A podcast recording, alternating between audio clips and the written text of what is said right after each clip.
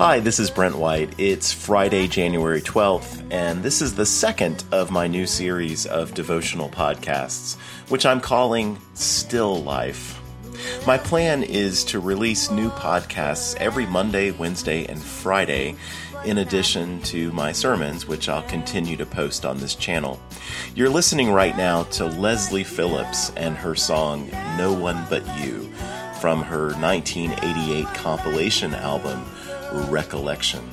By the way, Leslie later changed her stage name to Sam, which was her nickname, and the music of Sam Phillips was featured each week on that wonderful TV show from the early 2000s called Gilmore Girls. And she also released several fine albums under that name. So, last Monday was the, the college football national championship game between the University of Georgia and the University of Alabama. And it was about as exciting a game as you'll ever see. It ended in an overtime victory for Alabama.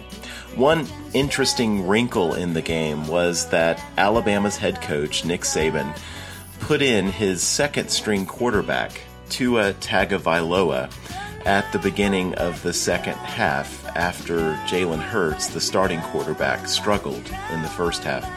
More than a few observers perceived this to be a desperation move on Saban's part. But you don't win five national championships in nine years unless you know what you're doing. Saban's decision was vindicated, and Tagovailoa, a true freshman who had seen little playing time this year, was nothing short of electrifying. But as a Christian, what impressed me nearly as much as his performance were his comments after the game. At least twice in post game interviews, when reporters asked the freshman quarterback questions about the game, he said something like, First, let me give all thanks and praise to my Savior and Lord, Jesus Christ these reporters wanted to revel in this athlete's glory. He wanted to remind the world of the one to whom all glory belongs. Tagovailoa seemed eager to steer the conversation away from himself to Jesus Christ. What did John the Baptist say? He must become greater, I must become less. I don't know. When I see living examples of this, it moves me deeply. I have two thoughts I want to share about about um, Tagovailoa's example. First, while it's likely that God will never give you or me so large a platform to bear witness to Christ as He gave to Tagovailoa, He will give us a platform. Chances are that God will place people in our lives even this week who are lost in their sins and in need of the good news of his son Jesus. I'm not saying it's our job to conduct a, a full blown Billy Graham crusade with people, but each one of us has been commissioned by our Lord to be witnesses for him. You say, I don't know how to do that, but I disagree. If you're already a Christian, that means you have a personal relationship with Jesus Christ. You have personal experience with Christ. Christ has done good things for you. What has he done? Can you can you say? Christ has made a tangible difference in your life. How is your life better because of Christ? Can you answer that? If so, then you know how to witness.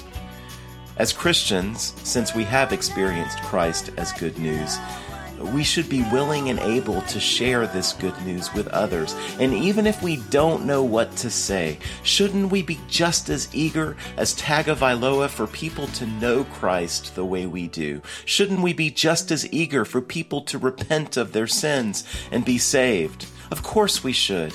Nothing less than heaven or hell hangs in the balance, after all. At the very least, we should pray daily for opportunities to witness.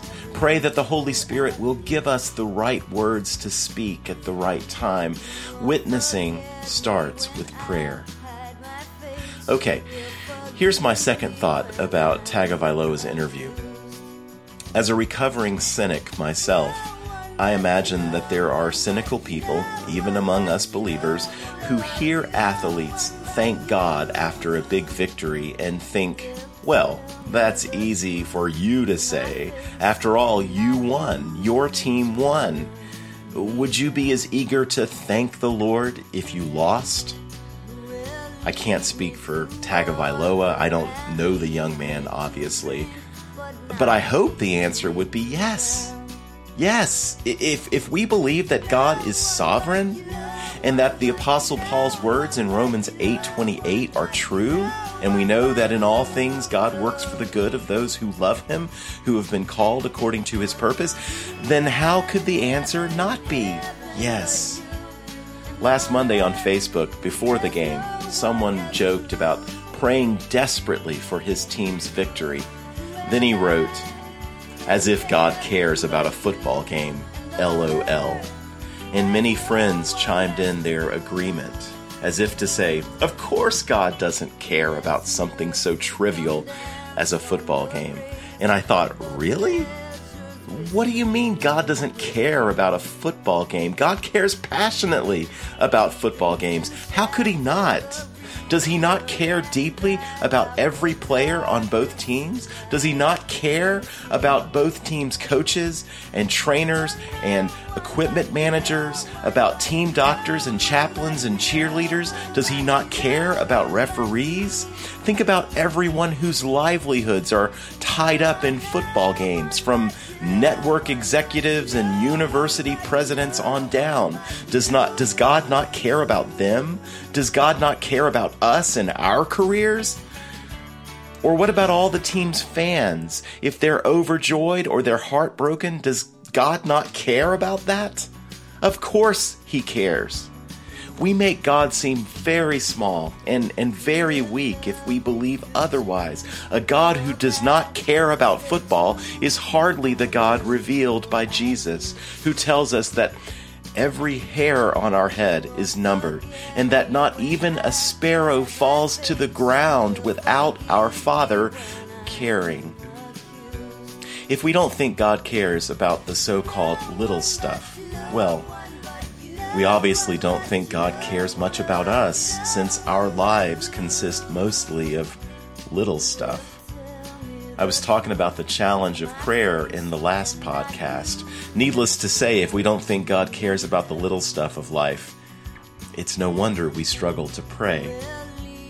No, thank God that He cares about the little things in life, including me and you and everything that we're going through thank God that He's working for the good of His children through every tiny detail of our lives. Well, chances are, some of those tiny details, some of that small stuff, is troubling us today. Will we take time today to talk to our Heavenly Father about it. I hope so.